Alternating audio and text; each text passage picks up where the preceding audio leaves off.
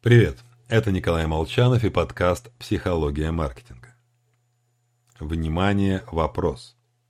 А из чего изготавливались орудия жителей каменного века? Сразу чувствуется подвох.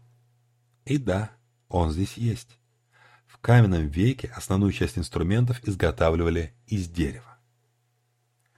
Просто деревянные артефакты, равно как изделия из тростника или кожи, сохраняются лишь при уникальном везении.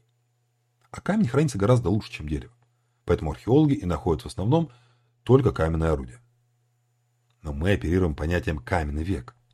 Создается впечатление, что до эпохи сельского хозяйства люди не знали ничего, кроме камня.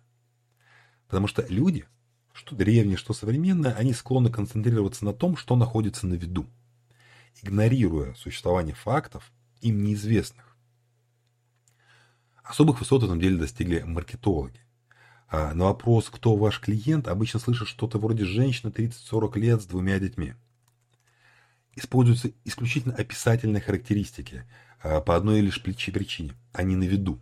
Их легко заметить. Они как каменное орудие. И с той же полнотой описывают ситуацию. Сейчас вы читаете мой канал. Допустим, вы мужчина 30 лет, но это вообще не имеет никакого отношения к причине, подтолкнувшей вас к чтению. Если хотите найти своих клиентов, сегментируйте покупателей по их целям. Неважно, кто они. Важно, почему они у вас покупают. Всего вам хорошего. С вами был Николай Молчан.